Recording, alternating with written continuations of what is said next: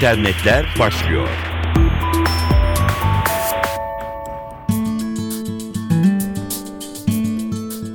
Merhaba sevgili dinleyenler, ben Dilara Eldaş. Dijital dünyanın gelişmeleriyle karşınızdayız. İnternette kullanıcılar çoğaldıkça nizamda bir zaruret haline geliyor elbette. Birleşmiş Milletler buna el attı ancak ortak bir fikre bağlanması zor görünüyor. İnterneti de içine alacak geniş kapsamlı bir internet anlaşması hazırlanması amacıyla 193 ülkeden yetkililerin katıldığı Birleşmiş Milletler Uluslararası Telekomünikasyon Birliği toplantısı Dubai'de başladı. Google daha ilk günün ardından toplantının açık internet kavramı açısından bir tehdit oluşturduğunu belirtti. Ancak BBC'nin haberine göre toplantının internet kullanımını olumsuz etkileyemeyeceği konusunda sektörü rahatlatma çabasında birlik, bir yandan da daha fazla sayıda insanın internetten yararlanabilmesi için altyapı yatırımlarının şart olduğunu vurguluyor. Uluslararası Telekomünikasyon Birliği'nin tarihi Birleşmiş Milletler'den de öncesine 1865 yılına uzanıyor. Telgrafın araç olduğu bir dönem. Dubai'deki konferansa dönecek olursak, birlik son 24 yıldır gündelik hayatın bir parçası haline gelen yeni ve çok değişik teknolojilerin de ele alınması gerektiğini kaydediyor.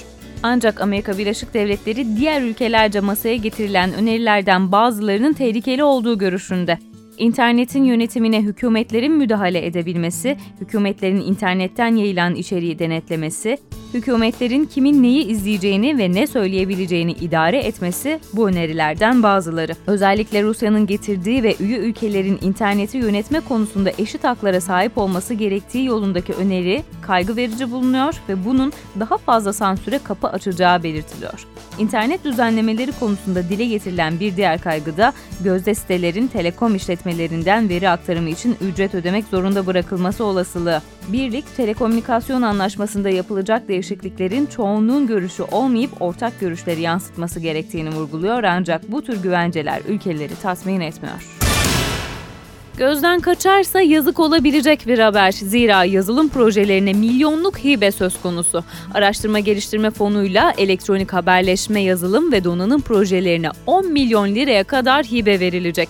Ulaştırma, Denizcilik ve Haberleşme Bakanlığı'nca oluşturulan ARGE fonuyla uzay ve havacılık yazılım ve donanım projelerine ise 20 milyon liraya kadar hibe sağlanacak.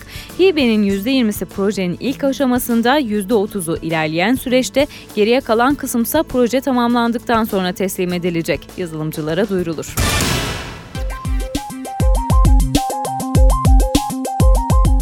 Facebook Messenger deneyimini Firefox'a taşıyan Mozilla, kullanıcılarına sosyal ağdaki arkadaşlarıyla sohbet etme hizmetine başladı. Böylelikle internet tarayıcısı olarak Firefox kullananlar hangi sitede olurlarsa olsunlar Facebook'taki arkadaşlarıyla iletişim kurabiliyorlar. Ayrıca gezinti araç çubuğunun sağ tarafında da Facebook menüsü bulunuyor. Buradan sosyal ağ bağlantıda kalabiliyor, sohbet uygulaması da başlatılabiliyor. Firefox entegrasyonu aktif hale geldiğinde yeni yorumlar, bildirimler, mesajlar ve arkadaşlık istekleri gibi birçok Facebook içi durumlardan Firefox'ta bulunduğunuz herhangi bir başka web sayfasından ayrılmadan haberdar olabiliyorsunuz. Steve Jobs'ın ardından Apple'ın başına geçen isim Tim Cook. Son röportajını Business Week'e verdi. Cook, Apple artık tedarikçilerin sorunlarına karşı daha hassas olduklarını ve geçmişe kıyasla daha şeffaf bir politika izlediklerini söyledi. Apple'ın CEO'suna göre şirket çalışanlarına karşı ayrıca artık daha hayırsever bir yaklaşım içinde.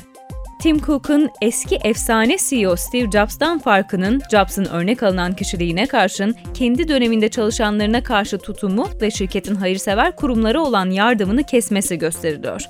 Business Week'e göre de Apple artık çok daha şeffaf bir şirket.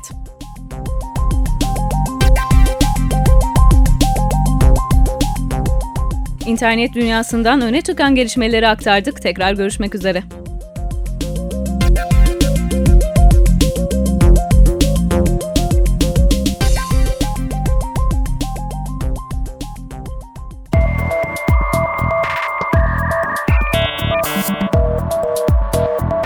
İnternetler sona erdi.